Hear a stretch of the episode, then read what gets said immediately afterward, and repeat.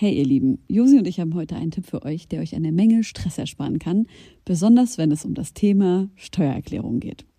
Ich denke mal, ihr alle kennt das Gefühl, wenn man vor dem Berg Papierkram für die Steuererklärung sitzt und absolut nicht weiß, wo man anfangen soll. Ja, uns ging's oft genug genauso, aber wir haben herausgefunden, dass es einen Weg gibt, wie man das Ganze deutlich einfacher gestalten kann. Jetzt kann man sich fragen, warum überhaupt Steuererklärung machen? Ja, also, abgesehen von der gesetzlichen Pflicht gibt es einige gute Gründe dafür. Zum Beispiel könnt ihr mit der richtigen Herangehensweise sicherstellen, dass ihr keine Steuerrückerstattung verpasst und euch sogar Geld zurückholt, das euch zusteht. Taxfix macht es möglich, die Steuererklärung in kurzer Zeit und ohne großen Aufwand zu erledigen. Ihr müsst euch dabei keine Gedanken über komplizierte Steuerformulare oder Fachbegriffe machen. Also einfach und stressfrei die Steuererklärung mit Taxfix erledigen und das Thema vom Tisch haben. Ladet jetzt die App herunter oder besucht taxfix.de. Und mit dem Code HOME24 könnt ihr als NeukundInnen 5 Euro sparen. So wichtig, wenn die abhanden kommen oder kaputt gehen, ist das, als wäre ein Mensch gestorben, so. Wilson! Wie der Staubsaugerficker. Wie bitte? Was? Ich habe diesen kleinen Beat hier gebaut für Tua. Er ist nicht nur Lieblingsrapper deiner LieblingsrapperInnen, sondern führt auch bei uns die Liste des am häufigsten dagewesenen Gasts an. Er ist diesmal wieder alleine gekommen mit neuem Album in der Pipeline und mit der Muße, ohne viel Smalltalk direkt tief reinzugehen in seine Psyche, das Anerkennen von großen Veränderungen, Ängsten und Zuversicht. Und musikalisch und menschlich, top Ebayer, gerne wieder. Fünf Dings auf Yelp. Viel Spaß mit der Sendung. Herzlich willkommen zu einer neuen Folge Homegirls. Hier neben mir im Studio in cremigem Gewand, wie ich selber, wir haben uns heute partnermäßig angezogen, durch Zufall. Äh, Partnermäßig. Tua. Partnermäßig. Partnermäßig. Hey, wie geht's? Du kannst lügen oder die Wahrheit sagen. es geht hervorragend! Jawollo! Ob das eine Lüge ist, schreibt's in Ja, die nee, es Kommis.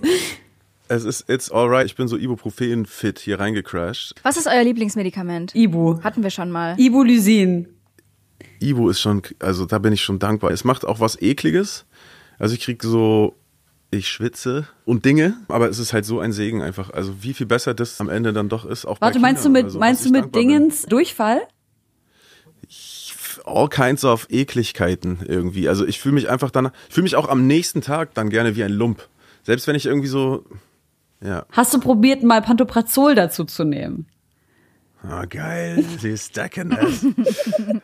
Ja, habe ich auch schon, wenn es schlimm war, habe ich das auch schon gemacht. Ich finde Pantoprazol und Ibu Lysin beste Mischung. Aber ich glaube, wir sind heute alle drei auf Ibu. Oder Josi, hast du nicht auch gerade eine genommen? Ich habe gerade zwei Migräne-Ibus genommen. Scheiße. Oh, Shoutout raus an Bayer und Monsanto. Ja. Beste, wo gibt's? Ich finde, Medikamentenhersteller aber sollten Friedensnobelpreis bekommen. Ja, die Fitgespritzten sprechen heute. Man muss aber schon ein bisschen davor warnen, zu viel mit Antidepressiva zu mischen, weil ich glaube, das ist irgendwann eine toxische Mischung. Ich bin ja ein Pillenfreund, so medikamentengläubig, aber seit der Antidepressiva muss ich mich da echt ein bisschen zurückhalten und lieber eine weniger ein Bisschen weniger ballern, Alter. genau ein bisschen weniger einschmeißen. Aber sonst können wir den Podcast jetzt nicht aufnehmen. Wie ist das eigentlich, Josi, mit den Antidepressiva? Also hast du jetzt vor, das immer weiterzunehmen oder gibt's da irgendwelche Pläne, wenn ich fragen darf? Ja, darfst du auf jeden Fall. Ich nehme die jetzt ein Jahr. Also ich nehme die wegen Panikattacken und einer generalisierten Angststörung. Für mich war es das Beste, was passieren konnte. Ich habe meinen Job vorher nicht mehr als Freude empfunden. Ich habe eigentlich nichts mehr als Freude empfunden. Ich habe alles nur noch als Angst empfunden und es war ein übelst krasser Gamechanger. Und ich hatte keine Nebenwirkungen, außer, ich glaube, so 10 Kilo zugenommen oder so. Ich habe mich dann irgendwann auch nicht mehr auf die Waage gestellt, aber damit konnte ich auf jeden Fall leben. Und jetzt habe ich vor zwei Wochen versucht, die abzusetzen.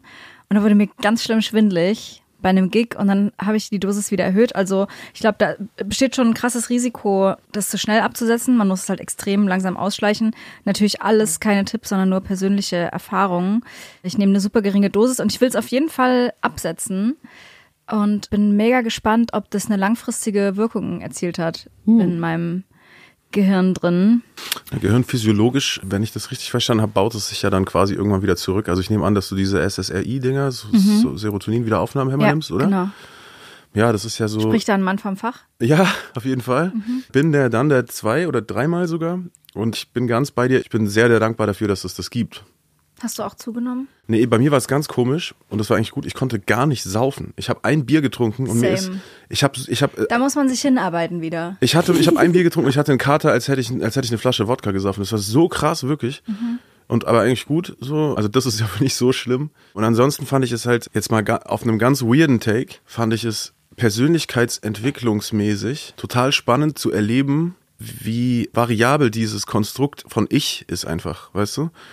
Und das, das, also, wenn sich deine Baseline, deine Laune-Baseline durch so ein Medikament hebt und damit alle Perspektiven und du irgendwie an diese, an deine Angsttüren zum Beispiel kommst, die du immer hattest und dann plötzlich merkst, ah ja, ich weiß, wo das war, aber es ist einfach okay jetzt. Ja. Und dann so zu merken, ach krass, das sind alles irgendwie am Ende Clouds, die mal mehr, mal weniger irgendwie so konstituieren, wer ich bin in meinem Gefühlsleben. Und das ist aber überhaupt nicht absolut, sondern es braucht nur so eine kleine Pille oder vielleicht auch irgendwie bestimmten Lebenswandel oder sowas, damit sich diese ganzen Perspektiven drehen. Und das finde ich schon krass. Also Ja. Wie hast du es denn wieder abgesetzt? ich jetzt Ja. immer ausgeschlichen irgendwie. Und dann irgendwann, ich finde, also bei mir war es immer so, ich habe dann irgendwann gemerkt, wo es mich dann eher genervt hat, das zu nehmen. Also da war ich dann so, hatte ich einen guten Tag oder irgendwas und also immer irgendwie so eine neue Baseline, würde ich fast sagen. Ne? Also so ein, man spricht ja da von der Baseline des Glücks oder sowas. Und dann habe ich es genommen und dann hat es mich eher, war es eher wie so ein Kaffee zu viel oder weißt du, was ich meine? Man, es ist irgendwie nicht, war nicht so geil dann und alles. Und man hat so gemerkt, ey, irgendwie bin irgendwie ist es mir über. Und dann habe ich es ausgeschlichen und ich habe auch immer super wenig genommen. Dann so halbiert irgendwie und dann irgendwann. Über welchen Zeitraum? Ich glaube, als mein Dad starb, da habe ich es, glaube ich, so ein halbes Jahr oder so genommen. Man sagt ja, man soll es, glaube ich, mindestens sechs Monate nehmen, damit es wirklich quasi seine Wirkung entfalten kann. Und dann habe ich es nochmal, genau, ich habe es zweimal genommen. Und dann habe ich es nochmal auch so ein halbes, bisschen was über ein halbes Jahr genommen. Beide Male war ich, kam ich an diesem Punkt, wo ich gedacht habe, ja, okay, jetzt irgendwie Und aber nach dem Absetzen hattest du dann das Gefühl, es hat eine Langzeitwirkung oder bist du eher an alte Muster gekommen? Nee, es gibt halt neue Sachen, die aufgehen. Cool. Also ich, ja voll, ich finde, also bei mir zum Beispiel, das ist jetzt natürlich auch nur reine subjektive Erfahrung, ja, und, und auch ein bisschen so Beobachtung von, von Freunden. Es ist so erstaunlich, weil du hast oft zu einer Zeit, hast du irgendwie ein Thema, wo du gar nicht drüber klarkommst. Sei es jetzt, bei Freunden von mir war es irgendwie die Trennung. Oder sei es irgendein Selbstwertkomplex. Oder sei es eine Angststörung, whatever it is. Und das übernimmt so dein ganzes Leben, das ganze Narrativ von deines Lebens. Nur noch so, man identifiziert sich nahezu mit diesem Schmerz, dieser Angst, whatever it is. Und das ändert sich ja dann einfach. Und das kommt meiner Erfahrung nach auch nicht zurück, sondern wie gesagt, das Muster, dass man sich von etwas übernehmen lässt, das kann schon wiederkommen. Aber es ist dann immer bei mir was anderes gewesen. Also so der große Knoten, den ich ein halbes Jahr drin hatte, whatever it might have been. Ich hasse mein Englisch reden, ich höre sofort auf damit. Das kam dann nicht als solches wieder zurück, sondern war dann irgendwie, habe ich eine andere Perspektive bekommen. Ich habe halt, seit ich die nehme, ich habe eh schon immer krasse Albträume gehabt und Mhm. sehr intensiv geträumt, aber seit ich die nehme, sind meine Träume, also ich lebe eigentlich zwei Tage. So, ich, ich träume so intensiv. Ach krass. Das ist so wild und ich habe gerade, ich glaube, ich habe ich hab angefangen, meine Träume aufzuschreiben, weil die Geil. so absurd viel über mich sagen. Es wäre mir nie aufgefallen, Mhm. dass immer so eine kleine Angst oder irgendwas Charaktermäßiges in meinen Träumen vorkommt. Diese intensiven Träume, die immer irgendwas über mich aussagen, das hat mich irgendwie richtig bewegt, weil ich denke, ah krass, es verarbeitet trotzdem irgendwas in mir, auch wenn ich es tagsüber nicht so spüre. Und es ist auch nicht so, dass ich das mit in den Tag nehme. Also stört mich nicht, wenn ich krasse Albträume hatte. Aber es sind wirklich absurde, abgrundtiefe Dinge, die in meinen Träumen passieren und die sehr real sind. Und manchmal aber auch, keine Ahnung, ich habe letztens zum Beispiel geträumt, dass Sophie Passmann, ich weiß nicht, warum ich von der geträumt habe, ich habe überhaupt keinen Bezug zu ihr, dass sie einen Flugschein gemacht hat und wir in einem Flugzeug fliegen und sie aber die ganze Zeit sehr tief fliegt. Wow. Und am Ende habe ich gedacht, ah ja, krass, okay, das ist einfach irgendwie ein Zeichen der Flugangst und die Verarbeitung dessen, dass ich fliegen kann, aber dann fliegen wir sehr tief und das nimmt mir so ein bisschen die Angst, weil ich die ganze Zeit den Boden sehen kann. Also das ist jetzt so ein, ein Beispiel oder ich träume. Ich hätte das anders ich- interpretiert. Ja, ich glaube, es kommt immer darauf an, was man dabei fühlt. Ne? Also das, Voll, die Bilder ja. sind so austauschbar, es ist super. Also ähm, ich, ich mache das auch, ich schreibe das alles auf, auch wenn es Mhm. manchmal richtig nervt. Und der Gehalt der Sachen ist irgendwie das eine, aber so, ich finde das Wichtigste ist so, ey, wie habe ich mich, hatte ich Angst? Hatte ich, weißt du, so Mhm. Ja, aber ich hatte halt keine Angst. hm, in geil. Trotz dieser, trotz dieses. Ja, weil wir halt so tief geflogen sind. Das hat mir halt so eine Sicherheit gegeben. Mhm. Was, wie würdest du das interpretieren? Ach, nee, das war jetzt nur dumm umgelabert, aber ich finde das gerade voll interessant, dieses Konzept, dass man ja im Traum denkt und wenn man aber luzid träumt, die Möglichkeit hat, sich beim Denken zu beobachten und beim Träumen mhm. zu beobachten. Habt ihr damit Erfahrung? Ich glaube, wir haben darüber auch schon mal gesprochen, Josi, oder? Nee, ich fand das extrem spannend, aber ich habe das irgendwie nie ausprobiert. Wie ist es bei dir, nee, Du?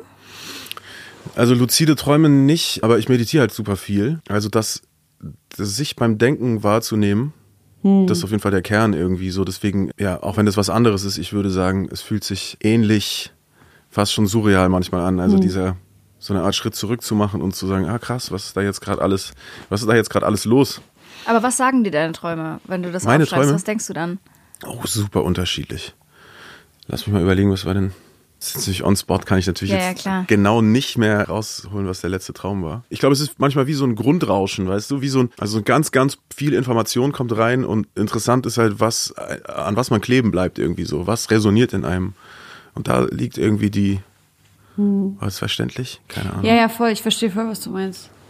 Ich glaube, ich finde das mit dem Träumen und sich dabei so zu beobachten und aber auch, also wenn man nicht luzid träumt, halt danach zu beobachten, was man geträumt hat, ich habe das Gefühl, das bringt mich irgendwie voll nah an meine Spiritualität, weil ich Geil. manchmal, also ich hatte das bis vor zehn Jahren, dass ich so ganz mini kleine, so in Anführungszeichen prophetische Träume hatte, dass ich wirklich geträumt habe, mhm. okay, ich, also ich habe irgendwas geträumt und das ist dann zwei Tage später passiert. So. Und das waren dann so super mhm. random Sachen, wie zum Beispiel, ich bekomme ein Überraschungsei geschenkt oder das Geil. iPhone fällt in die Badewanne und funktioniert dann noch oder irgendwie sowas. Ne? Also so Sachen, die sehr, sehr random sind.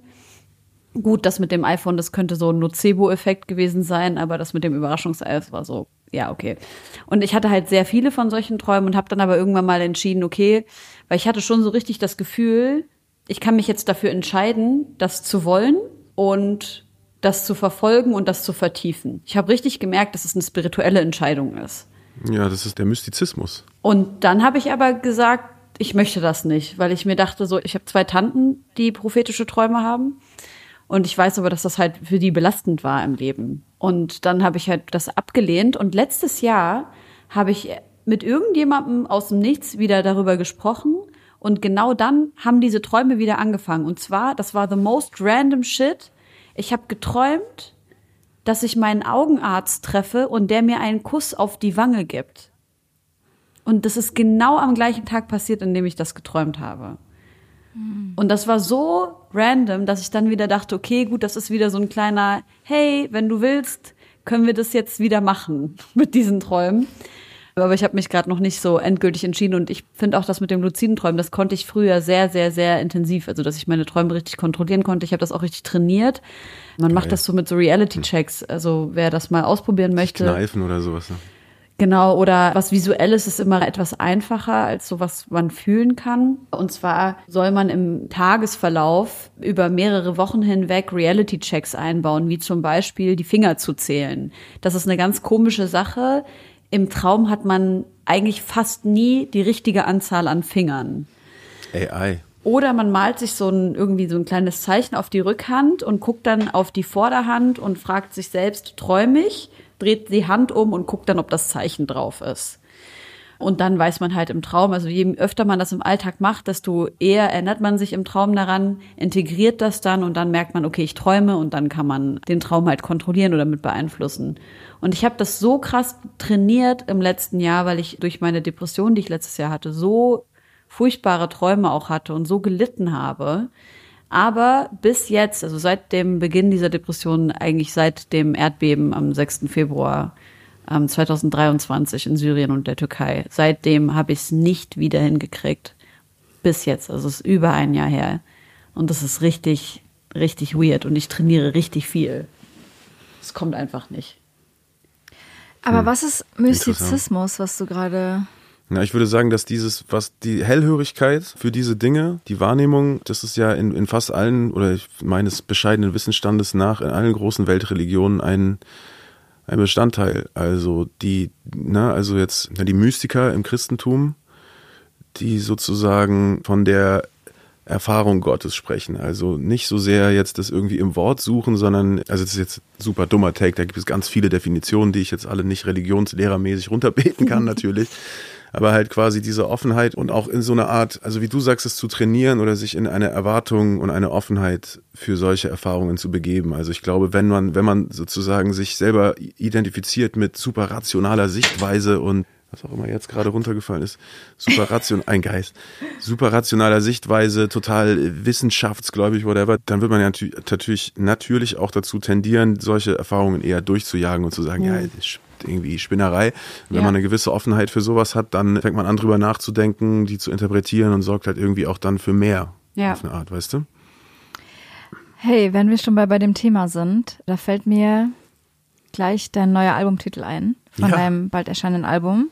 Eden wird es heißen oder heißt es? Jawohl.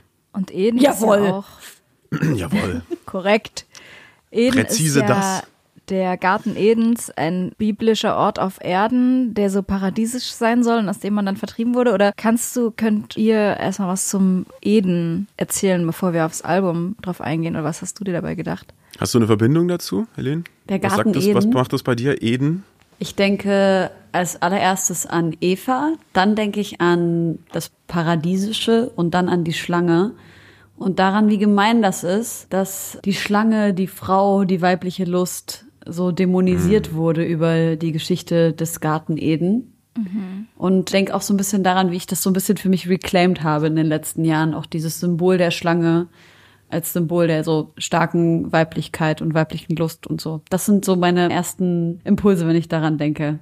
Wie ist es bei dir? Was hast du damit gemeint? Ich habe eine Frequenz in mir gemeint, die ich damit irgendwie am besten benennen konnte, weil Sonne wäre auch ein gutes Ding gewesen, aber das fand ich einen furchtbar Album, furchtbaren Albumstitel. Es ist ein für mich nicht ganz genau zu benennendes Gefühl von Glück, Wiederaufgenommenheit, Euphorie, alles super viele unterschiedliche, aber in jedem Fall immer gute Gefühle, die glaube ich aus der Kindheit vielleicht kommen oder aus Situationen in der Kindheit, die wieder aufgehen in bestimmten Situationen als Erwachsener oder als Jugendlicher in dem Album, habe ich versucht, ganz viele von solchen Stages aufzuzeigen, wo ich sowas hatte oder wo die Charakter, die ich da versuche zu skizzieren auf dem Album, wo die solche Erfahrungen machen. Ich wollte auf jeden Fall kein, ich wollte kein psychologisches Handbuch schreiben, sondern ich wollte Songs machen, die leben. Deswegen ist es auch nicht alles komplett durchexerziert, aber das ist für mich der Überbau über dem Ganzen. Also die, dieses Eden als ein Wunsch, danach sich gut zu fühlen, als ein Wunsch danach, endlich irgendeinen Ort oder Zustand zu erreichen, in dem dann für immer alles gut ist und gleichzeitig die Unmöglichkeit dessen, dieser Unternehmung sozusagen.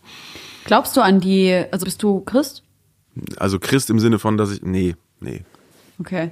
Ich finde das halt so spannend. Ich kenne halt ein paar so sehr gläubige Christen und Muslime, die halt wirklich an diese Adam und Eva Geschichte glauben. Und das, das fällt mhm. mir wirklich sehr, sehr schwer, irgendwie da damit irgendwie zurechtzukommen, dass, dass Leute wirklich glauben, dass da ein Dude war und dann aus seiner Rippe ein Mädel gemacht wurde und das, das ja, das war's.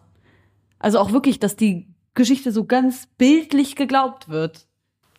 Ja, das ist auf jeden Fall wahnsinnig. Darum ging es mir natürlich überhaupt nicht. Ich wollte aber einen Namen haben, der irgendwie alle möglichen Assoziationen aufruft und ich habe auch nicht notwendigerweise, notwendigerweise was dagegen gehabt, dass es irgendwie im, im weitesten Sinne spirituell ist. Es ist auch nicht nur ein christliches Symbol, sondern wie du schon vorhin Klar. gesagt hast, es ist ja auch im Islam. Und auch im Judentum, ähm, glaube ich, oder? Und auch im Judentum, ja, glaube ich, auch, ja. Und Nirvana ist ja auch so eine Art, ne, also auch so eine Art Zustand. Es ist ganz anders, als äh, der ja. eben beschrieben wird und so, aber also diese diese Vorstellung von einem Zustand oder Ort, an dem endlich alles gut ist, die, die wohnt uns Menschen einfach inne und darum ging es mir. So. Ja. Ich frage mich, ob wir das in dem Kontext, in dem wir halt so leben, also Kapitalismus, Produktivitätszwang, Erfolgszwang, Selbstverwirklichungsdruck, ob wir da die Möglichkeit haben, wirklich in so eine Ruhe zu kommen, so einen Zustand zu erreichen. Ich glaube gar nicht, dass es das überhaupt gibt. Ich glaube, es gibt ein Echo von so einem, also es ist jetzt nur mein persönliches Gefühl, es gibt ein Echo von einer Unversehrtheit als Kind oder so oder in früher Kindheit. Nicht, nicht als explizite Erinnerung, sondern als Gefühlsecho. Hm. Und es gibt natürlich einfach Momente, Gott sei Dank.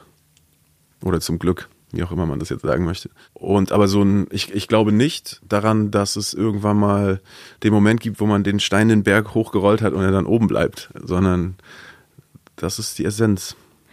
Aber würdest du sagen, du bist gerade in so einem Momentum und hast deshalb auch das Album geschrieben, wo es für dich, wo es sich für dich nach Eden anfühlt, oder ist es so ein Eskapismus? Es ist teilweise ein Eskapismus dabei. Also es gibt einen Anteil daran, der natürlich wie so ein Urlaubsgefühl ist. Und das ist nicht zu leugnen, dass, dass diese Experience machen ja alle. Weißt du, man fliegt irgendwie wohin auch immer. Und dann auf einmal ist scheinbar alles perfekt für eine gewisse Zeit, weil einfach die Erleichterung oder das Wegfallen all dieser, naja, wisst ihr ja alle selber, was da passiert so. Und das ist aber auch nicht, also das ist auf jeden Fall Teil des Albums, solche Gefühle, aber das ist nicht die nicht der Kern der Sache, denke ich. Also es ist nicht eine Antwort auf die Frage sozusagen. Weißt du, was ich meine? Das ist nicht, also damit kannst du es nicht beantworten. Ich bin fest mhm. der Überzeugung, dass wenn du nach Gran Canaria auswanderst, dass du dich mitnimmst. Ja. Geil. Ich habe einen Wecker gestellt. Was passiert jetzt? Nichts. Also wo, wo, warum soll der dich jetzt wecken? Das weiß ich nicht mehr. Das ist jetzt hochinteressant. Es, es steht nichts dabei. Ich finde gerade voll spannend, was du gerade gesagt hast. Wenn du nach Gran Canaria auswanderst, dann nimmst du dich mit oder nimmst du dich nicht mit? Mhm. Dann nimmst du dich mit. Natürlich. Weil ich habe das Gegenteil erlebt letztes Jahr. Ich wollte eine Pause machen, die ist mir also überhaupt nicht gelungen. Ich hatte fünf Tage Rom vor und bin dahin gereist und habe mich aber nicht mitgenommen. Ich habe dort, ich glaube, komplett depersonalisiert.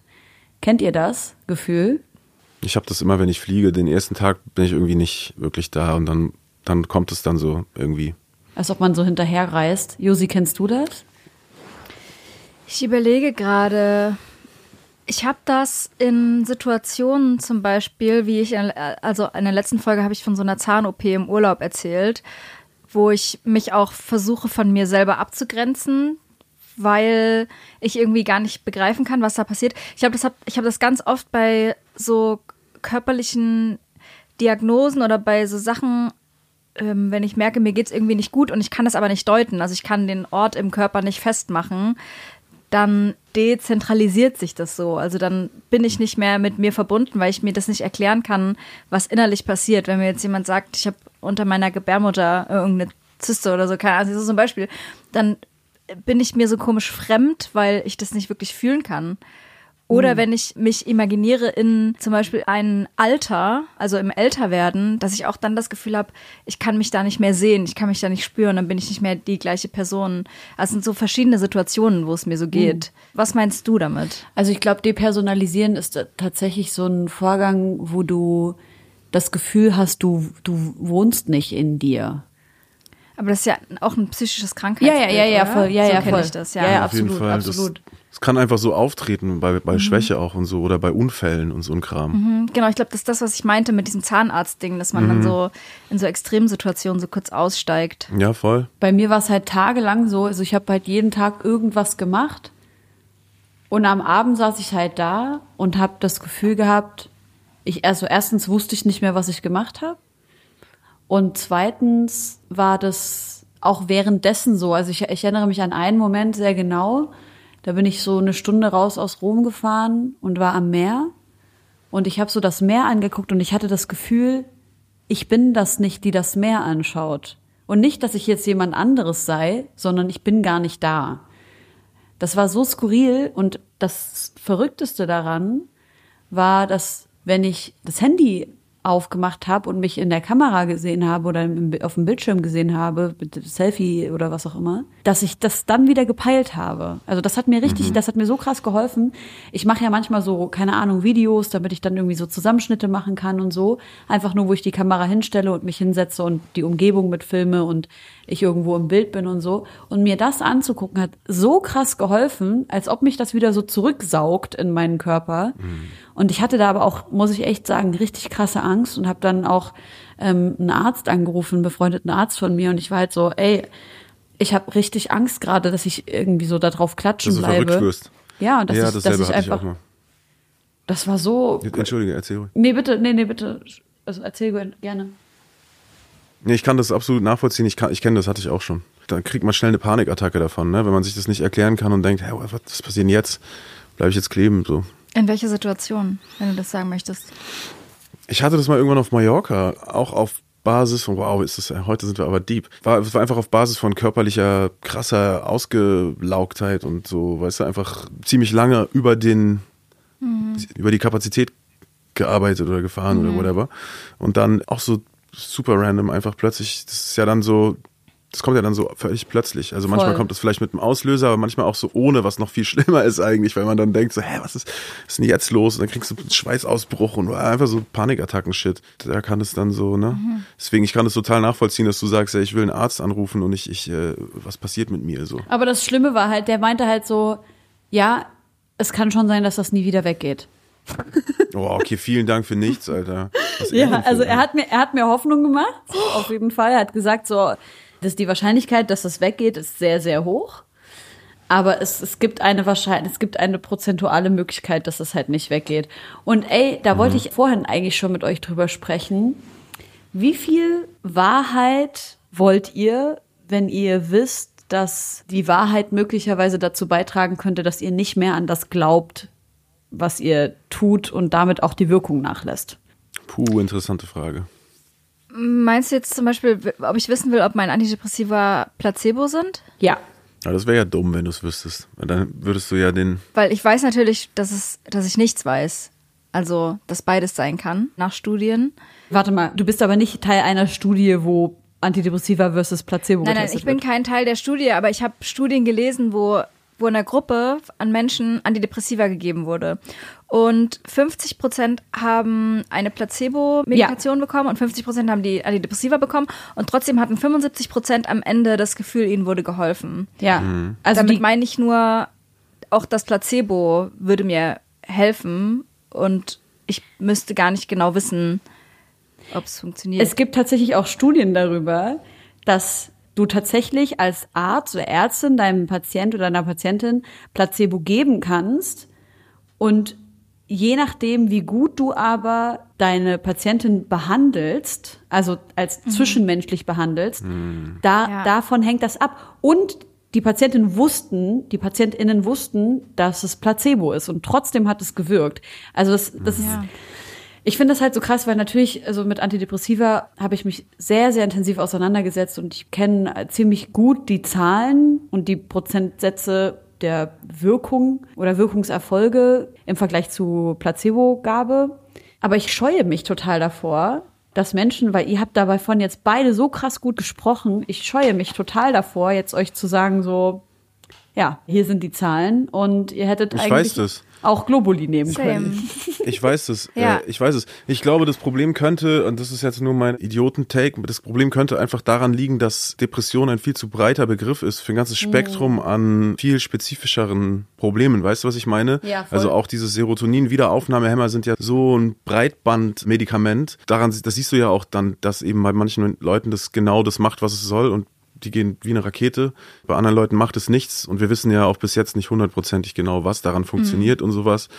Insofern würde ich denken, naja, das ist halt nicht spezifisch genug. Weißt Aber jetzt mal so, also ich will noch mal ganz kurz dazu sagen, ne? Auf jeden Fall ist Antidepressiva wirksamer als Placebo. Das wollte ich jetzt gerade nicht kleinreden, aber der Prozentsatz, in dem es wirksamer ist, ist so marginal, dass es für mich zum Beispiel dazu geführt hat, dass ich gesagt habe, ich möchte keine Antidepressiva nehmen.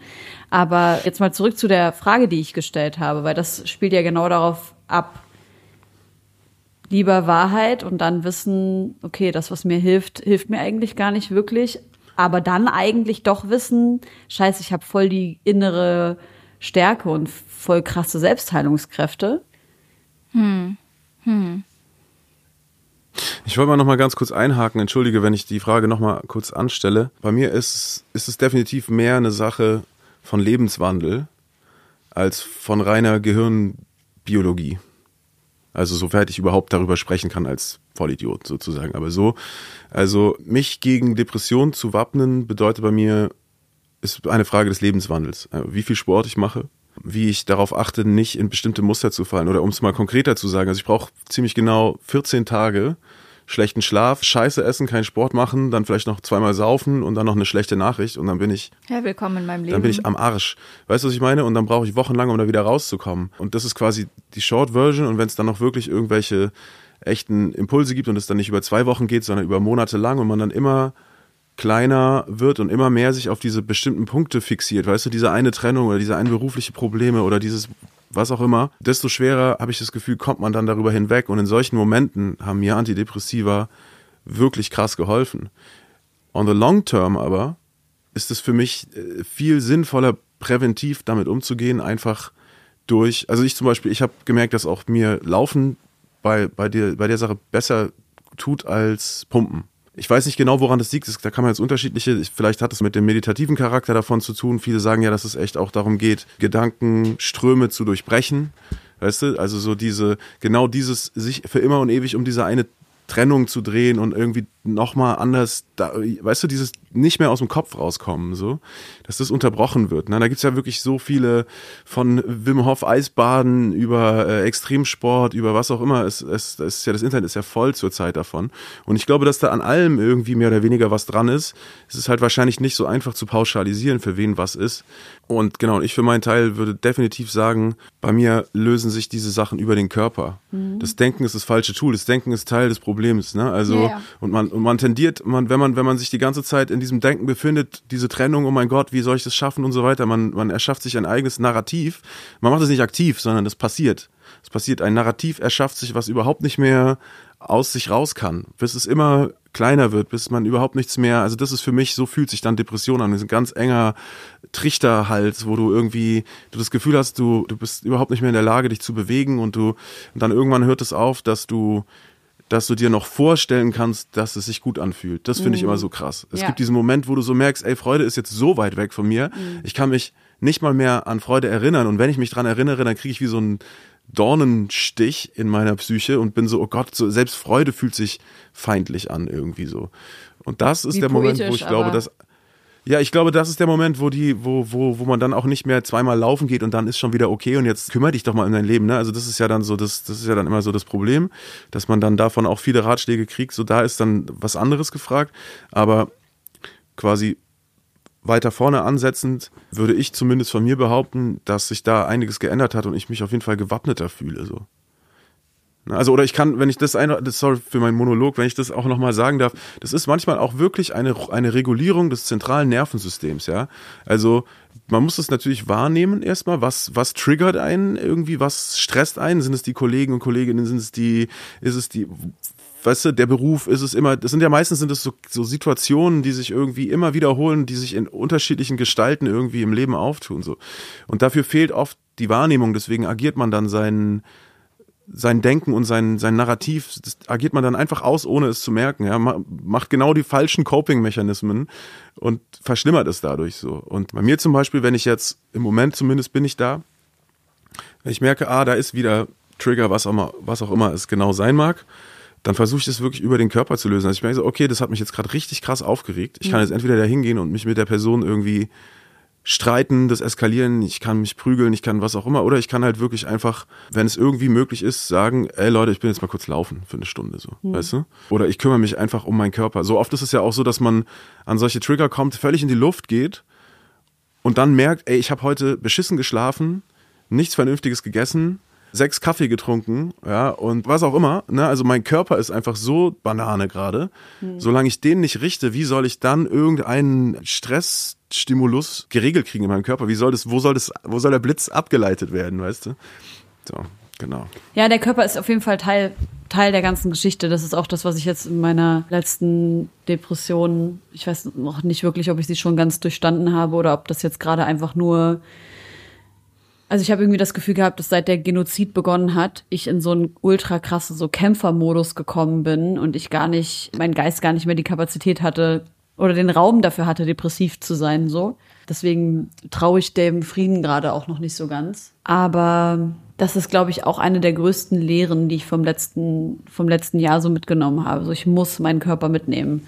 Und ich habe es mhm. religiös gemacht und es war aber erschreckend, wie schlecht es funktioniert hat weil ich habe alles gemacht. Ich meine, ich bin ja Psychologin. Ich habe alles gemacht, was man machen kann, außer mich medikamentös begleiten zu lassen, einfach weil ich die Studienlage kenne und mich dagegen entschieden habe, äh, die Nebenwirkungen für mich in Kauf zu nehmen. Aber ich habe so religiös alles gemacht und so religiös alles durchgesprochen, meinen Körper mitgenommen und so weiter und so fort. Ich hatte Therapie. Und das hat alles trotzdem so wahnsinnig lang gedauert. Und ich muss für mich, für mich persönlich sagen, dass ich dann auch, was so Gesprächstherapie betrifft, an meine Grenze gekommen bin und gesagt habe, okay, ich glaube, jetzt muss ich was anderes machen. Jetzt muss ich das Ganze vielleicht sogar spirituell anfassen. Jetzt muss ich das Ganze auf eine Art und Weise angehen, die sich ganzheitlicher anfühlt oder vielleicht auch kontraintuitiv. Ne? Man sagt ja irgendwie in der Gesprächstherapie, du musst ganz tief reingehen oder so. Ja, du musst dich vielleicht mal ein bisschen zumachen. Genau. Ein bisschen, bisschen, ein bisschen zumachen statt Genau. noch weiter auf und jeden Konflikt auf der Erde in dir selber ausagieren. Das ist Genau. ja wirklich auch krass bei dir. Ja, Also ja, und ohne, ohne das jetzt, also weißt du, was ich meine? Das ist ja, ich finde das, wenn ich dich so von ein bisschen Distanz äh, beobachte, merke ich genau diese Energie, die du sagst, diese unglaubliche Power, die du, die dir innewohnt und die äh, so großartig ist auch an dir. Aber ich würde natürlich sagen, das kommt auf jeden Fall mit einem Preisschild. So, es Ja. ist einfach, es ist einfach ein, ein, ein, eine Verausgabung da. Und genau, mein, mein 2% Psychologe würde sagen, vielleicht ist da was mit der Identität zu tun, mit dem Gefühl von, was, was ist dein Problem und was nicht. Ja, ich glaube, das ist, wenn man so aufwächst wie ich und auch die, ja, ich glaube, ich will da auch gar nicht so tief reingehen, aber ich glaube, dass es eine Sache ist, entweder du bist so oder du bist so halt nicht, ne? Und wenn du Mhm. manchmal, also ich kann dir ganz ehrlich sagen, ich habe gar keine Wahl. It's who I am. Ja, Und klar, ich natürlich auch, nicht. Ich immer war so und vor allem und ich glaube, das ist wirklich eine Sache, die ich mal in aller Deutlichkeit sagen muss. Wir reden viel darüber, so, ah ja, warum interessiert es euch nicht, interessiert es euch nicht? Also ich meine jetzt nicht euch, sondern alle, äh, die nicht selber betroffen sind. Warum interessiert es euch nicht? Weil die nicht eure Sprache sprechen, weil die keine blauen Augen haben, weil die nicht blond sind und so weiter und so fort. Das sind, ja- sind ja so Sprüche, die man schnell mal sagt. Aber ich muss im Umkehrschluss sagen, so, es, es macht was mit einem und das habe ich letztens von ähm, amerikanisch-vietnamesischen Schriftsteller gehört. Es macht was mit einem, wenn die toten Körper, die man sieht, aussehen wie man selbst und die eigene Familie. Und das, was das mit einem macht, das ist nicht einfach verdaulich oder irgendwie greifbar. Das ist Das passiert. tief wesensverändernd, weil du weißt einfach, du bist nicht sicher. Also ich weiß bis ins, in die letzte Faser meines letzten Knochens, ich bin nicht sicher. Und das in einer Welt, in der ich eigentlich gelernt habe, dass ich sicher bin, vor allem im Vergleich zu meinen Familienmitgliedern, die in Syrien leben. Das ist schon, ja, das ist schon sehr verändernd. Aber worauf ich eigentlich hinaus wollte, ist, dass ich sagen wollte, dass ich das total interessant fand, zum Beispiel in Situationen, in denen es extrem akut war und ich sehr, sehr schlimme, furchtbare Gefühle und Gedanken hatte, gelernt habe, meine Gedanken so wegzupendeln und zu sagen, okay, ich konzentriere mich jetzt, ein Hund Kali, der hat so ein, ich weiß nicht, du hast Kinder, du kennst bestimmt diese Glubschi-Kuscheltiere, ne? Das sind so Kuscheltiere mit so riesengroßen Augen, die so glitzern, wie so LSD-Kuscheltiere sehen die aus. Und Kali hat so einen Fisch, der heißt Khalid, und der hat von diesem Fisch die Mutter von seinen Augen gefickt. Wirklich. Der sieht einfach so schrecklich aus. Der hat das komplett zerbissen. Und immer wenn ich diesen Fisch angucke, bepiss ich mich vor Lachen. Und ich hatte so eine, ich, glaub, ich weiß gar nicht, ich weiß gar nicht mehr, wie das hieß, so eine Trauma, Körper-Traumatherapie oder irgendwie sowas. Mit der habe ich dann telefoniert, als es extrem schlimm war. Und sie hat dann gesagt, okay, jetzt geh ganz, ganz tief in das Gefühl rein, fühl's komplett und jetzt geh zum Fisch. Und ich war so, holy shit. Das Gefühl hat gerade eine Pause. Und zu sehen, dass ich so viel Kontrolle habe, das Was für eine war, Erleichterung. das war, boah, oh mein Gott. Das war so krass. Ja, da reden wir genau über dasselbe. Bei mir ist es genauso. Ich quasi irgendwie die Coping-Mechanismen lernen, besser anzugehen. Also Ja. ich glaube, da ist jeder komplett unterschiedlich. Bei dir ist es der, der Knuddelfisch. Bei mir ist es einfach irgendwie anderthalb Stunden so schnell ich kann durch den Wald rennen, bis ich irgendwie, bis ich ein, eine Pfütze bin. Oder weißt du, so, Ja. aber wirklich in direkter Reaktion, gar nicht erst auf irgendwie, gar nicht erst auf dieses Ding einsteigen und das Ding zerdenken und irgendwie lösen wollen mit so, weißt du? Ey, aber apropos, oder Helene, wolltest du dazu noch was sagen? Ja, eine ganz- glaube ich, eine kleine Sache. Schwere. Ja, ja, eine kleine Sache, die auch vielleicht die Schwere rausnimmt. Dazu fällt mir gerade ein, eine Gastgeberin von mir hat mir erzählt, dass sie so eine kleine Streichholzbox geschenkt bekommen hat von einer Freundin und in dieser Streichholzbox waren fünf Streichhölzer und jedes Streichholz hatte so ein kleines Kleidchen an. Und ihre Freundin hat zu ihr gesagt, wenn du ein Problem hast, du darfst fünf Probleme am Tag haben. Und jedes Problem ist ein Streichholz. Und du darfst jedes Mal, wenn du so das Gefühl hast, du hast gerade ein Problem oder irgendeinen Gedanken, der dich so zermürbt, nimmst du ein Streichholz raus und du gibst dieser Sache, diesem Problem jetzt genau fünf Minuten. Weil du kannst nicht länger auf diesem Thema rumdenken als fünf Minuten. Es, it's gonna, it's not gonna lead you anywhere. Und dann machst du das wieder rein und dann ist das Thema. Und sie, meint, sie hat gesagt, dass das ihr richtig, richtig krass geholfen hat. Na, das ist genau das, was ich meine mit diesem, dass diese Thought Trains, dass diese Gedankenzüge unterbrochen werden, weißt du? Weil Ja. das ist ja genau der Multiplikator. Wir sind den ganzen Tag umgeben von irgendwelchen Stimuli, die uns auf den Sack gehen, mehr oder weniger. Der eine hat es wegen Kindheitsgründen oder man hat was erlebt oder so. Aber die, aber sozusagen die Resilienz, dieses komische Wort, was nicht so richtig klar definiert ist, so, dazu gehört für mich auf jeden Fall die Wahrnehmung der Stimuli und dann eine adäquate Reaktion, die für mich passt. Das ist, das ist für mich key. Bis jetzt, wer weiß, vielleicht kommt irgendwie wieder was anderes, wo das dann nicht, wo das dann nicht geht. Ne? Also je schwerer natürlich diese, diese Sachen wiegen und je mehr man sich damit identifizieren muss, weil ich finde das auch gut, was du gesagt hast, es ist kein aktiver Vorgang. Du, du sagst ja nicht, hey, ich, ich lasse das jetzt an mich ran, sondern es ist halt da. Ja. Also je nach Schwere der Sache mag es sein, dass es dann auch nicht mehr funktioniert, aber ich habe schon das Gefühl, dass man da viel machen kann, auch ohne Medikamente. Die Sache ist einfach nur, dass es halt nicht immer in jeder Situation geht. Ich glaube, das ist der Trugschluss. Ne? Und so, wenn man sich Therapien anguckt, ich meine, wem erzähle ich das? Du bist ja, wie du sagst, Psychologin. Wenn man sich das anguckt, dann ist ja diese ganze Medikamentennummer, das ist ja irgendwie so ein bisschen auch so ein Last Resort, wo du sagst, okay, da ist, da geht es gerade gar nichts. Da Ja. kannst du nicht mit positiven Gedanken und kognitiver Verhaltenstherapie direkt reincrashen und dann ändert sich was, sondern musst du erstmal den Menschen wieder in eine Verfassung bringen, in Ja, der er voll. vernünftig reagieren kann und dann irgendwie Muster entwickeln kann, mit denen er dann umgehen kann. Ja. Deswegen geil, dass es das gibt und dann aber weiterführend braucht man natürlich Unbedingt. irgendwie, braucht man irgendwie, ja, Coping-Mechanismen, die, die passen zu einem und die, die wirksam sind für einen. Und die sind nicht notwendigerweise Medikamente halt. Ne? Es gibt halt gerade eine Studie, die durchgeführt wird, äh, die ich auch hochinteressant finde, wo es darum geht, wie die Wirkweise von Psilocybin, also halluzinogenen Pilzen, auf Menschen mit Depressionen ist. Und ich bin sehr hoffnungsvoll. Es gibt schon eine Studie zum dem Thema Microdosing. Auch hier habe ich Studien. Finden Sie den Link bei Andrew Huberman, äh, hubermanlab.com bitte. Aber Mann, ich liebe diesen Dude, ne? Klar. Ja, er ist, es ist halt so amerikanisch, aber er ist, er ist schon. Äh, ja, aber es ist trotzdem Ich hochgradig. lüge nicht, wenn ich das ein oder andere Mal auch. Also Huberman Lab, ich finde das relativ wenig anstrengend US-amerikanisch. Ich finde den schon sehr, schon. also der hat so einen Podcast, für alle, die den nicht kennen, das ist ein Professor, wo ist der nochmal, an der Yale? Nee, der ist nicht an der Yale. Stanford. Stanford, genau. Und der ist Neurowissenschaftler, wenn mich nicht alles täuscht. Und der ist super, super krass und nimmt so unterschiedliche Themen einfach total auseinander und hat mir auf jeden Fall schon einige Male, also ich fand zum Beispiel seinen Podcast zum Thema Trauer sehr interessant, wo er halt, ja, Trauer einfach komplett dissected hat und gesagt hat, warum sind Trauerprozesse eben vor allem aufgrund eines Verlustes von einer Person. Das fand ich auch sehr schön. Der spricht immer von Personen, Tier oder Gegenstand, weil er gesagt hat, so für manche Menschen sind Gegenstände so wichtig, äh, wenn die abhanden kommen oder kaputt gehen, ist das, als wäre ein Mensch gestorben, so. Und andersrum genauso, dass es auch irrelevant sein kann, aber auf jeden Fall. Wilson! Wie der Staubsaugerficker. Wie Ich musste, an bitte? den, ich musste an den Fußball, Was? Fußball von Castaway denken. Wilson! Ach so, wird's? Kennt ihr ja. die Szene? Ja, auf jeden.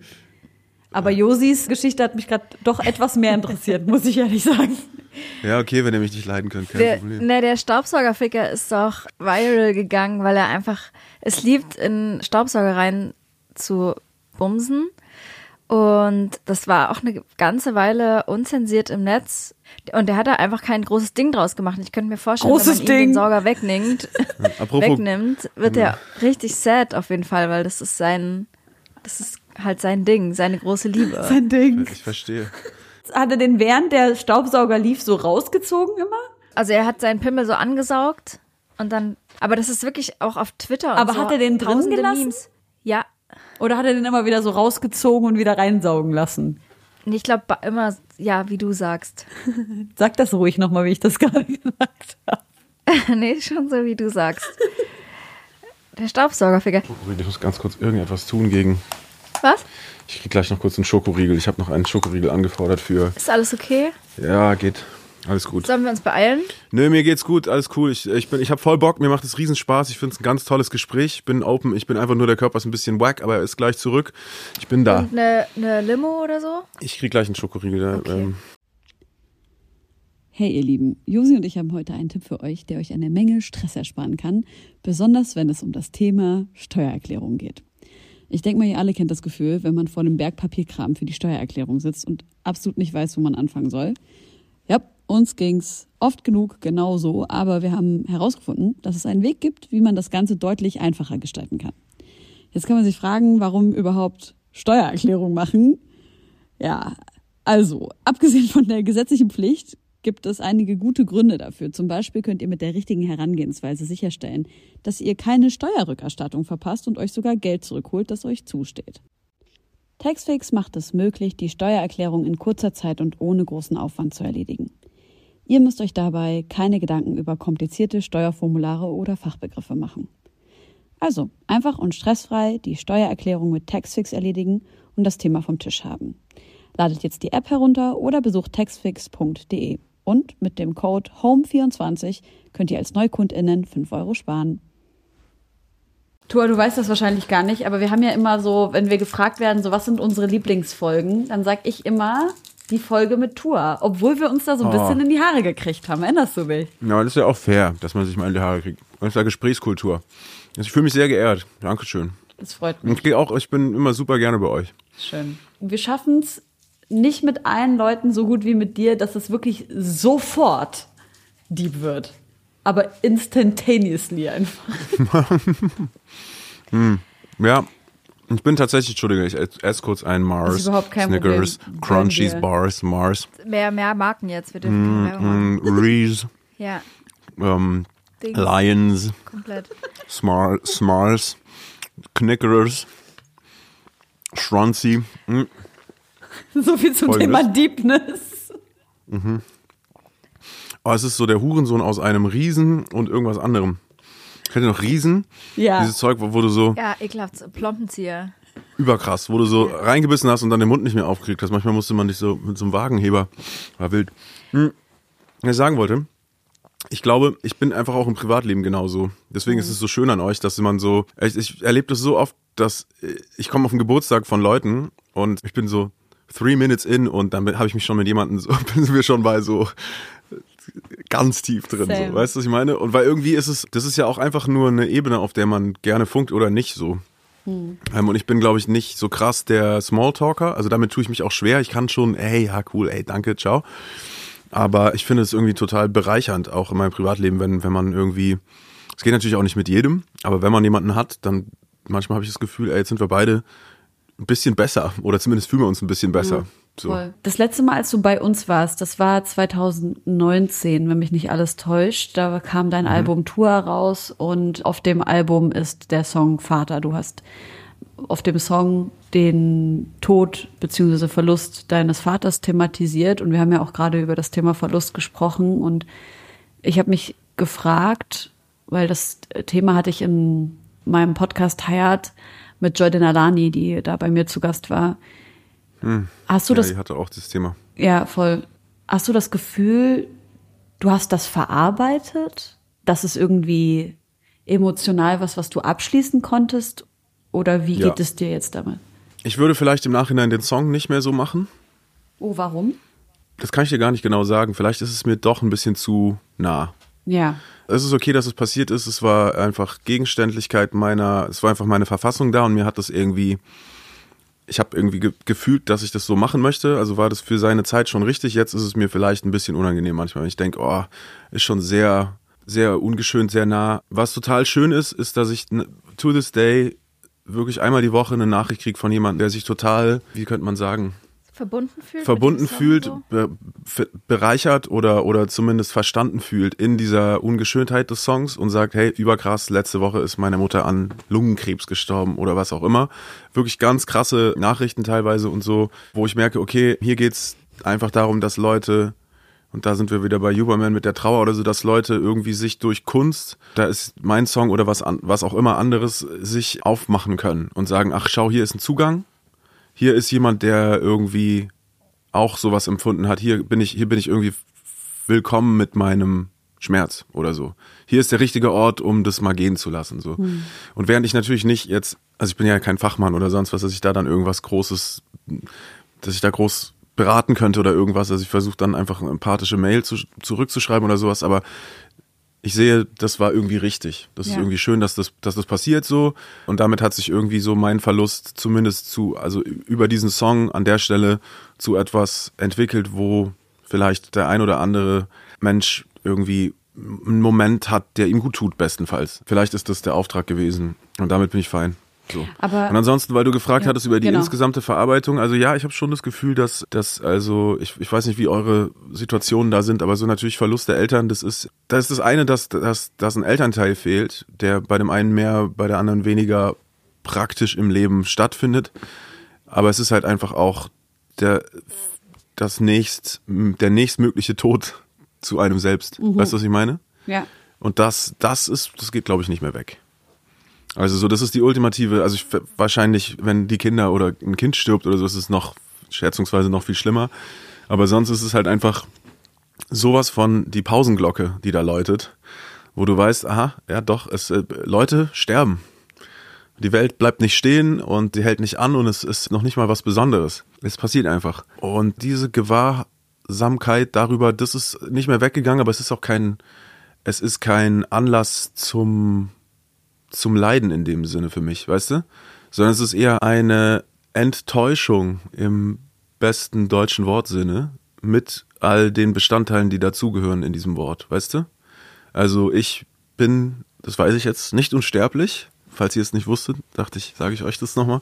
Und das bringt halt Manchmal packst du so ein ähm, bisschen so Dad-Joke-Humor aus. Nee, die ganze Zeit, ich bin furchtbar, Alter. Ich bin so wirklich, ich bin kurz davor, mir so Dad, Dad. Dad, ich bin ganz schlimm, Alter, wirklich ganz schlimm.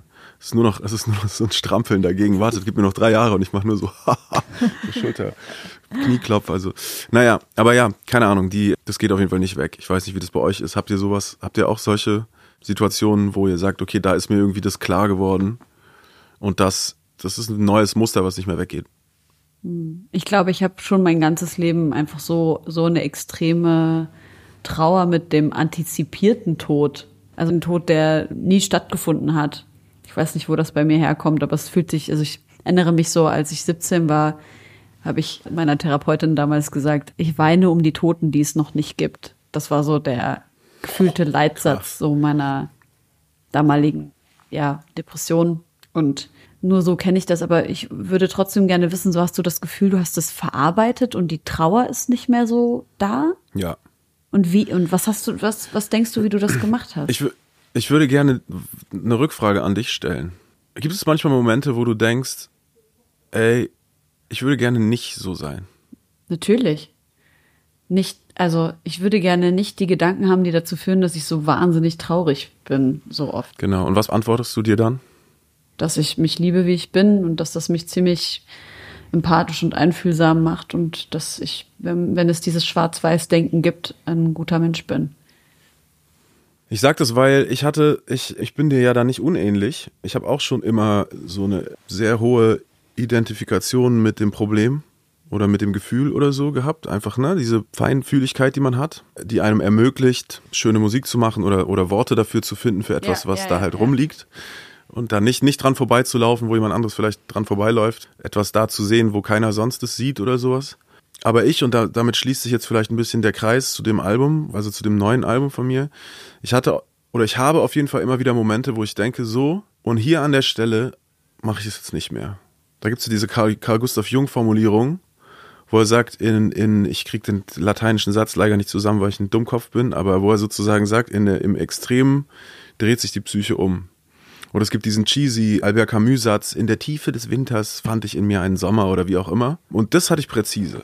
Das hatte ich präzise vor der Entst- oder mit der Entstehung dieses Albums, wo ich gesagt habe, ey, okay, ja, ich bin der König der Melancholie, aber man kann sich auch darin gefallen und man kann sich auch das zum Label machen und sich das ins Gesicht tätowieren und seine Fotografien für immer schwarz-weiß machen, aber dann braucht man sich auch nicht wundern, wenn das dann halt auch einfach so ist. Weißt du, was ich meine? Und äh, solange das irgendwie ein komfortables Schiff ist und das Leiden irgendwie verdaulich ist, solange war das cool für mich und jetzt ist es nicht mehr. Ist es deshalb auch alles wieder bunt? Deswegen ist es alles wieder bunt, genau, weil das und es ist nicht, es ist kein, es ist kein künstlerisches Konzept, das ist ein, eine Wahrheit sozusagen. Mir wurde mal die Frage gestellt, ob ich gerne leide. Und ich fand diese Frage irgendwie richtig nervig. Ja. Ja. Weil ich in ihr aber auch keine Wahrheit gesehen habe. Ne? Es ist, manchmal kriegst du eine Frage gestellt, die sich für dich schmerzhaft anfühlt, weil sie wahr ist. Aber wenn du gegen irgendwas kämpfst, also gegen einen Schmerz, gegen ein Leiden, Und dann wirst du gefragt, magst du das eigentlich, dich so zu fühlen? Dann ist es, dann, dann entsteht da natürlich so ein, so ein, sag mal, bist du eigentlich bescheuert? Siehst du nicht, wie, wie ich dagegen versuche anzukämpfen, dass es so schmerzhaft ist? Also ich kann nicht sagen, dass ich mich damit identifiziere. Das Einzige vielleicht ist vielleicht dieses Gefühl von Empathie, mit dem ich, dass ich mir zu eigen mache und es Teil meiner Identität wird. Aber das Leiden keineswegs, wollte ich gerade fast poetisch sagen. Ich habe dich das auch nicht gefragt. Ich hoffe, das kam nicht so rüber. Nee, gar nicht. Ich, Ich wollte nur, damit ich nicht nur, sagen, ich hey. habe mich nur daran erinnert und weiß auch, dass das einfach eine Frage ist, der viele Menschen sich stellen müssen. Leide ich eigentlich gerne und ist das gerade selbst gewählt, aber ich glaube, Ja, oder ist das Narrativ meines Leids, ist es wirklich alternativlos? Und wenn es nicht alternativlos ist, dann was? Oder anders, sind es Muster? Und auf jeden Fall sind es natürlich auch Muster. Es ist nicht selbst verschuldet, es ist nicht aktiv gewählt. Es sind aber natürlich Muster. Die sind halt nicht stocksteif, das weißt du ja, ne? ja. Als als Psychologin. Ne? Und ich glaube, das war dann genau der Punkt bei diesem Eden-Album, wo ich gemerkt habe, ey, ich habe immer wieder, also ich habe auch damals Stevia gemacht zum Beispiel. Sorry, wenn ich jetzt so blöd in, äh, schräg schieße. Du, in, du erzählst deine Persönlichkeitsnummer und ich Du machst Cross-Promo. ich mache Cross-Promo. Das ist super, super wack. Nein, ich Super das wack. super. Aber es ist es ist nicht es es geht auch nicht darum, sondern es soll trotzdem gerne bei den Persönlichkeitsmustern bleiben. Es ist nur dass ich bei mir zum Beispiel festgest- festgestellt habe, ich habe schon immer wieder diese Schwünge, auch diese Hin und Hers aus Sommer und Winter. Ja. Und ich habe kategorisch oft in meinem Leben die ganzen Sommerzeiten halb so ernst genommen, weil sie waren irgendwie blöd und einfach und Urlaubsgefühle und so weiter. Und habe einfach bemerkt, aha krass, in meiner Psyche, da hat nur die Dunkelheit irgendwie einen Wert und nur Spannend. das und nur das fühlt sich ehrlich an und nur das fühlt sich auch erzählenswert an. Da kommt man dann zum Künstler. Ne? Also da fühlt Es ist ja auch spannend. ja, Ey, es fühlt sich ich- intens an. Sorry, äh, da, da, damit kann ich mich zum, zum Beispiel gar nicht identifizieren. Weil ich Womit denn? Mit diesen, dass nur das, nur das Schwere erzählenswert ist oder sich fühlenswert anfühlt oder echt ist.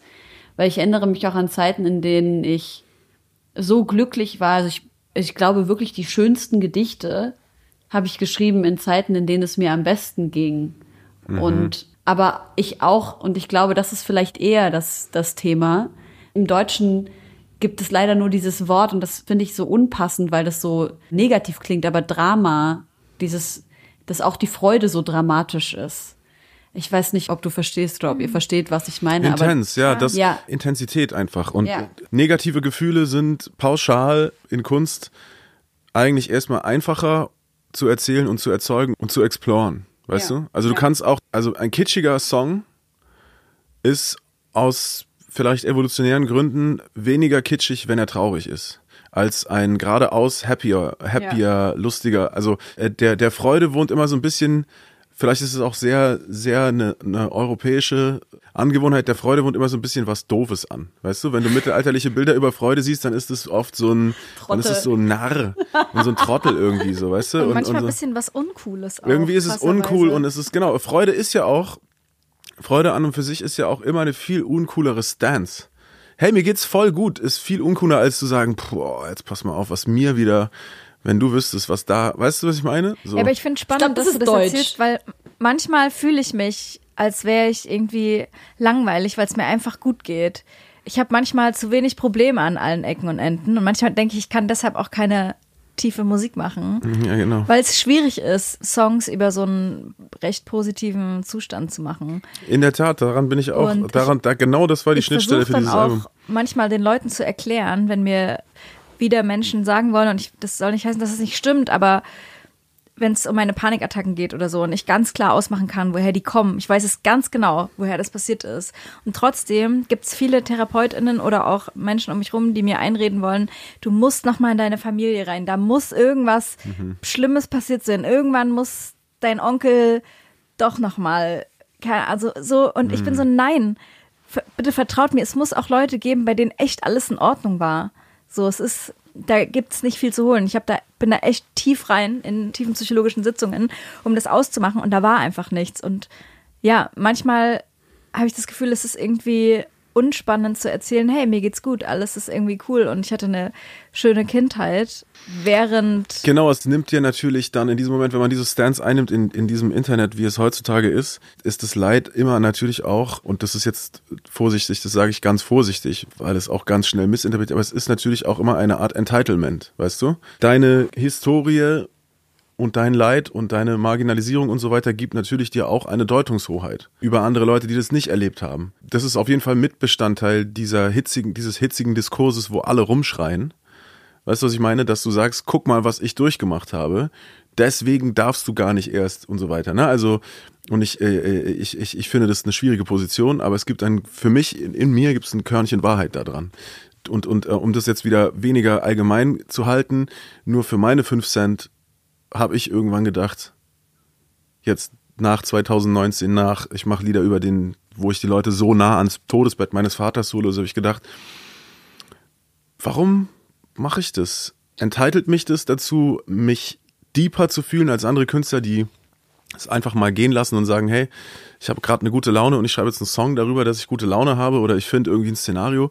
Und in meinem Fall war das einfach auch eine große Unfähigkeit, das in so einer Tiefe zu erspüren und überhaupt zu verstehen, was da in mir passiert. Wohingegen ich ein Leben lang trainiert habe, das, die, die, meine Tiefen zu erspüren und so weiter. Also das ist manchmal auch einfach mangelndes Ausdrucksvermögen gewesen bei mir jetzt. Versteht ihr, was ich meine? Ich nee, ich verstehe es nicht. Meinst. Ich verstehe es nicht. Du sagst, dass du das in einen Song gepackt hast. Ist ein Mangel des Ausdrucksvermögens gewesen? Nö, nö, ich hatte ganz lange Probleme, einfach ein, ein gut gelauntes Lied Aha. zu schreiben.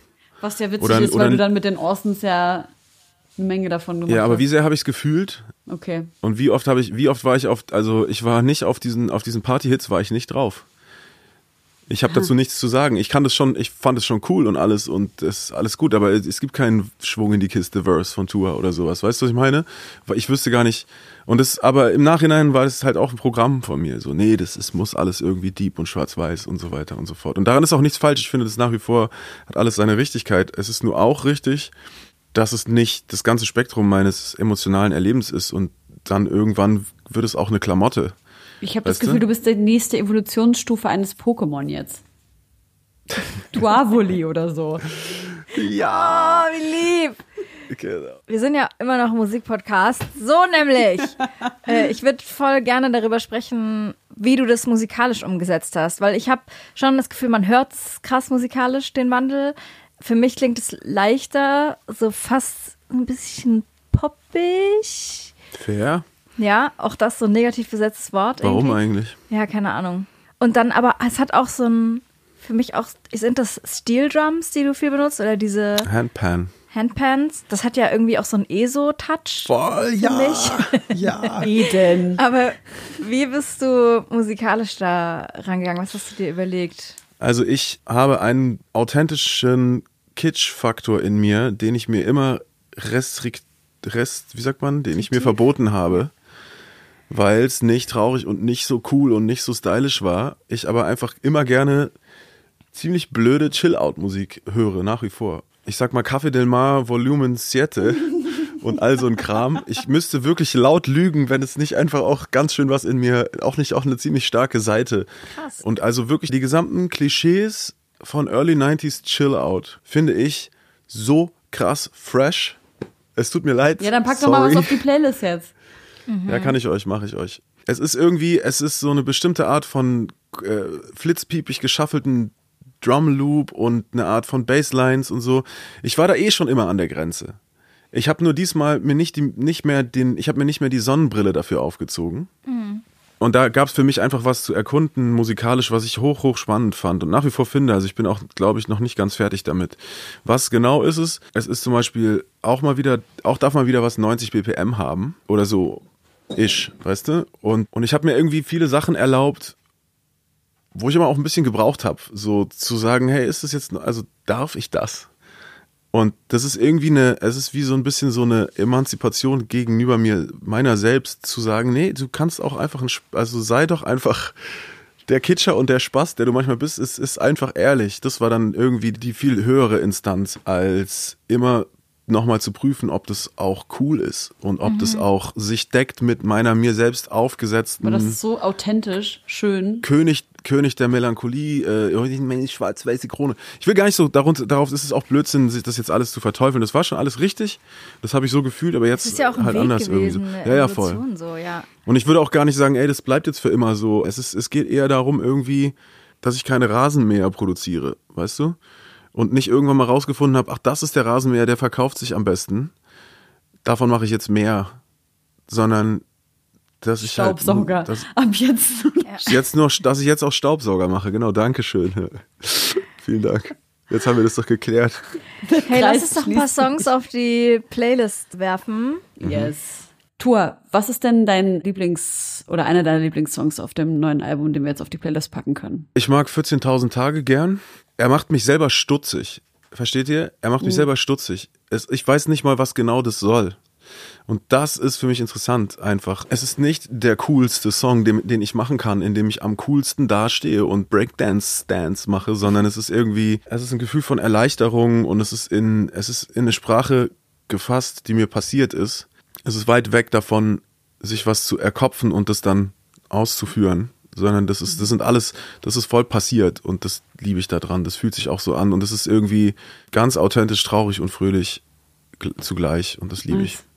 Sehr gut. Hast du noch einen Song mitgebracht für uns? Ja, ich habe ja eingangs erwähnt, dass ich, dass diese Chill-Out Anfang 90er Zeit, dass ich die super spannend fand.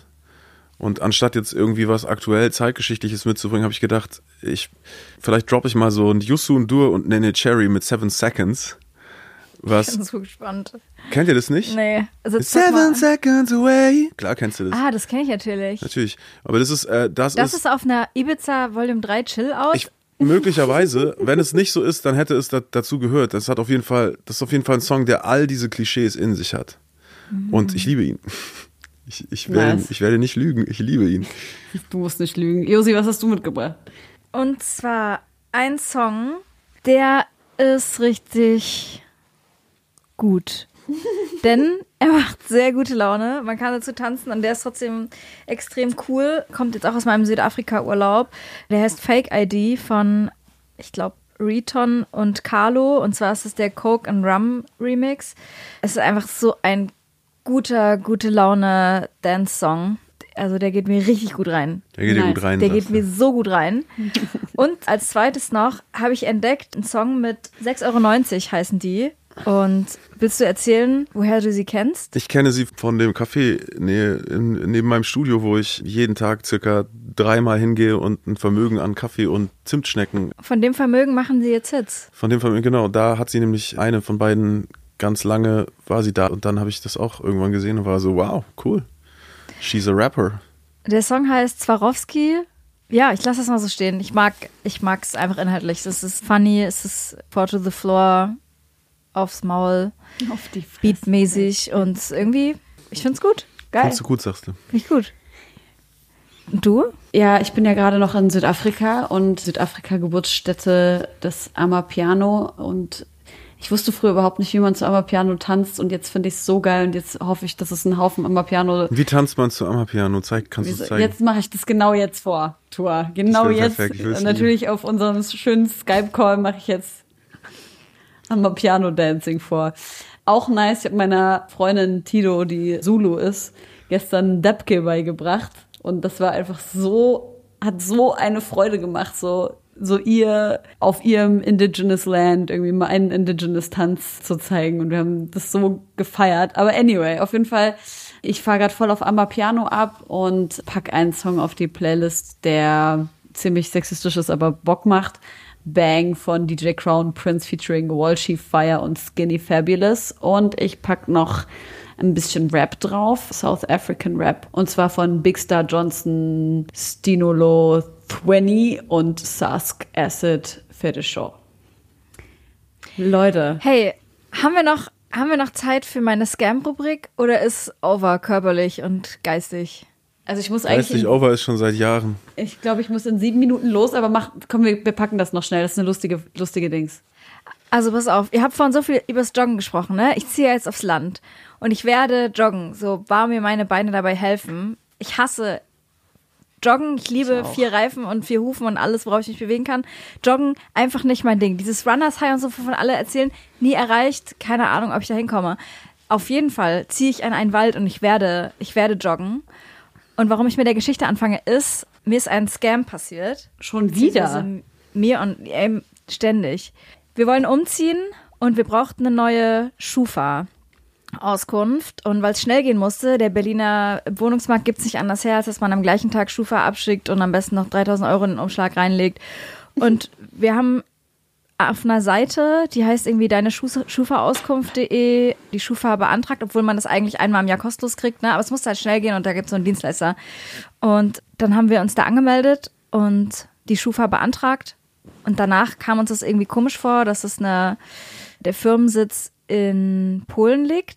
Nee, in Tschechien. Scheiße. Da war aber alles schon abgeschickt, ehe wir da reingegangen sind in die Thematik. Naja, und auf jeden Fall ist es jetzt so, dass die Firma deine Schufa-Auskunft.de jetzt täglich Mahnungen schreibt, mit Inkasso droht und Scheiße. aber wir die Schufa-Auskunft natürlich nie bekommen haben. Und das ist so absurd, weil es sieht so, es sieht so offiziell aus. Du bist unter Zeitdruck. Du bist in Eile, du brauchst dieses Schufa, überhaupt dieses ganze Konstrukt. Ich finde es eh super dreist eigentlich, dass es das gibt. Nichtsdestotrotz bin ich darauf krass reingefallen und ich bin sehr gespannt, ob das Inkassobüro bei uns vorbeikommt und Kohle einsammelt oder nicht. Dicker. Also checkt euren Schufa-Dings, ob ihr da euch irgendwo anmeldet, macht das auf jeden Fall nicht. Genau, und ich dachte, ey, das, ich kann nicht die einzige Dumme sein. Mhm. Habt ihr eine Scam-Geschichte, die euch in letzter Zeit passiert ist, um mein Gewissen zu beruhigen? Bruder, mir passiert also, sowas nicht, aber ich habe das Gefühl, dieses Scam-Thema kommt gerade die ganze Zeit in mein Leben und vor allem werden mir zurzeit sehr oft Geschichten erzählt von so Romance-Scam. Ich weiß nicht, ob ihr diese Story mitbekommen habt, wo so eine ältere Frau mit Post Malone in Anführungszeichen über Monate mhm. hinweg geschrieben hat, er ihr sogar irgendwie so einen Verlobungsring geschickt hat und gesagt hat, er kann es aber nicht öffentlich machen und die dauernd geschrieben haben und die hat das wirklich ehrlich geglaubt und die hat ihm natürlich dann aber auch Geld geschickt. Natürlich braucht Post Malone noch ein bisschen Kohle zwischendurch. Also die, mhm. diese Sachen finde ich, das finde ich richtig, richtig crazy, Mann. Batua, du, also du siehst war, aus, als ob du eine, eine gute Ich habe den Turbo, ich habe den krassesten erlebt. Jetzt pass auf. Ich war kurz vor der Casper Tour 2000 letztes Jahr war ich in meinem Studio und ich habe schon so mehrere Tage war ich so völlig im Tunnel und irgendwie diese Show vorbereitet und sowas und es ist irgendwie weiß ich nicht, es ist dunkel draußen, später Nachmittag und es klopft an, mein, an meine Studiotür. Und ihr müsst vorstellen, es ist so, das gibt zwei Treppenhäuser und es ist quasi nicht nur ein Studio, sind mehrere, die da irgendwie zusammenhängen, aber es ist auch nicht immer jemand da und so weiter. Steht ein Typ vor mir mit so im weitesten Sinne Handwerkermontur und sagt, ah, geil, dass du da bist. Ich komme eigentlich wegen den Fenstern. Ich habe mit dem anderen geredet. Ich wusste, natürlich dachte ich mir sofort, ich weiß, welcher andere.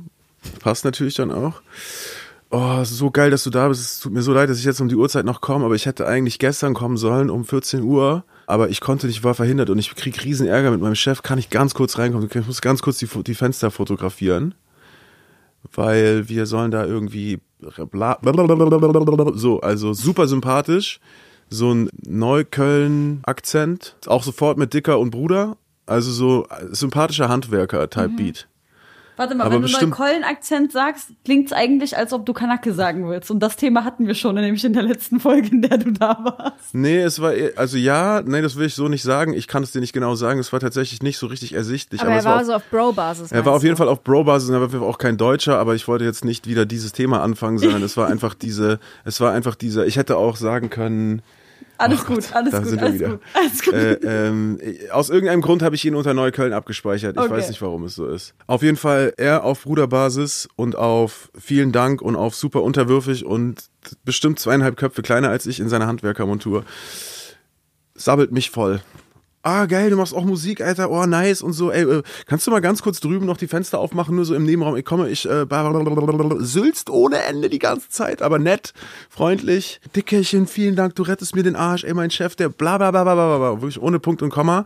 Und ich bin schon so, ey, irgendwie, weiß ich nicht und so, okay, ja, äh, komm gar nicht zum Denken so, lauf so an meine Tür. Und ihr müsst euch vorstellen, mein, mein, mein, mein Raum ist so, ist irgendwie so halt ein Raum. Und du musst aber vorne ist wie so ein kleiner Gang, wo du dann noch zu weiteren Räumen gehen könntest und so. Und ich bin schon so im Begriff rüber zu laufen und merke dann so, hey, irgendwie will ich jetzt doch noch mal jetzt doch noch mal checken. Hä, warum was soll ich denn da drüben jetzt? Ich habe auch gerade den Schlüssel nicht da. Es war, war, so ein bisschen so, oh, das fickt ja jetzt mein Kopf so. Und er kommt schon auf mich zu und ist so, ah, weißt du was, ich, äh, Dicker, ich muss mal ganz kurz, ich hol mal mir meine Kollegin und so, äh, ich, mein Handy ist irgendwie alle, ich muss kurz, ich hol meine Kollegin jetzt sofort, ich bin in einer, bist noch eine Minute da, ich bin gleich da und so. Quatscht sich an mir vorbei, geht raus, ist weg. Ich so, hä? Fragezeichen im Gehirn, denk so, Moment mal, dreh mich um und ich hatte so eine, hatte so eine, so, ein, so eine Pusher, wie, wie nennt man die denn, diese Pusherback. Tasche halt. Und ich sehe, der Hurensohn hat in der einen Sekunde, in der ich mich umgedreht habe, um nur, weißt du, um quasi nur im Begriff war, auf die andere Seite zu gehen, hat er sich die Tasche aufgemacht und hat sich einfach meinen Geldbeutel gekrallt, der Huren. Alter. So, ich, keine Schuhe angehabt, aber hab's wirklich ne, literally eine Minute später gemerkt. Ich so, oh, der Bastard. Sofort Schuhe angezogen, rausgerannt, ne, ist halt dunkel gewesen, weil wie gesagt Winter und sonst was. weg. Ich so raus, geguckt und direkt vor, der, vor meinem Studio ist es ist halt super busy, U-Bahn-Haltestelle, alles drum und dran. Ich so, ja egal, bin noch ein bisschen rumgelaufen, hab ihn gesucht, weil ich hatte schon ein paar Mal solche Sachen, wo ich irgendwie dann, wo es dann wieder erwarten, dann doch nochmal du was wiedergefunden hast und so, wie auch immer. Ich habe ihn nicht erwischt. Stellte sich aber raus, und das macht die Sache noch schlimmer. Stellte sich raus, ich habe da halt sofort meine Bank angerufen und habe gesagt, hey, ich wurde gerade gescammt, ihr müsst alle Karten sperren und so weiter und so fort. Also während ich da noch rumlief. Und dann stellte sich aber raus, im Nachhinein, der Typ ist einfach in den Rossmann gegenüber gegangen, hat dort, so ein Profi war der, zweimal für 50 Euro, weil bis 50 Euro war ohne Ja, PIN, ja, ja. Gutscheine gekauft und ist dann mit der anderen Karte, die ich auch noch hatte, zu einer Tankstelle, die auch nicht weit weg ist, gegangen und hat dasselbe nochmal gemacht, nochmal zwei 50 Euro Gutscheine. Dann wahrscheinlich den Geldbeutel weggeworfen, so. Ja. Und das hat er sich halt geholt, ne? Das Geld habe ich zurückbekommen, weil du bist versichert irgendwie und ich habe halt eigentlich schon die Karte gesperrt, bevor er Zugriff hatte. Also die Bank hat am Ende gesagt, ja gut. Was allerdings wild war, war, dass es halt irgendwie zwei Tage vor der Casper-Tour war. Da drin war aber auch mein Perso und mein Oh Führerschein. nein. Und ich hatte dann Mietwegen und dann, dann war ich so, also ich hoffe, ich kann jetzt rechtlich nicht belegt werden dafür jetzt im Nachhinein so. Das ist alles nur eine erfundene Geschichte, nicht die Ja. Wahrheit. Ich bin halt die ganze Zeit irgendwie auch teilweise Kunstfigur. Durchs Ausland gefahren, ohne, ohne dass ich in diesem Mietwagen angemeldet war und was nicht, so, weißt du. Ich weiß, ich hatte so eine Fahrt durch Tschechien und Polen und war so, dieses Auto gehört mir nicht, keiner kann nachweisen, dass dieses Auto, dass ich irgendeine Verbindung zu diesem Auto habe. So. Kein Geld, dann hatte ich keine Kohle mehr, weil alles, ich hatte keine Kreditkarten, nichts, das war so wack, Alter. Ey, diese persönlichen Geschichten sind einfach kacke. Wenn Und ich, so, Entschuldige, wenn ich ja, noch eins sagen darf, bitte. wenn ich ihn, wenn ich ihn sehen würde, würde ich ihm vielleicht eine Schelle geben, aber vor allen Dingen würde ich auch sagen, ey, ich find's auch krass. macht, ja. Äh, Der war so krass, wenn ihr das hättet sehen können, der war so ein King. Also was für, was für Eier er hat. Schauspieler. auch. Sich an mir vorbei zu labern und da reinzugehen, wissend, dass er durch diese Tür wieder raus muss. Ja, krass. Und Gnade ihm Gott, ich merke irgendwas, weißt du? Und der hat, der hat das, also das hat der, war der 15. oder so an dem Tag von der, von der Mechanik, wie er das gemacht hat.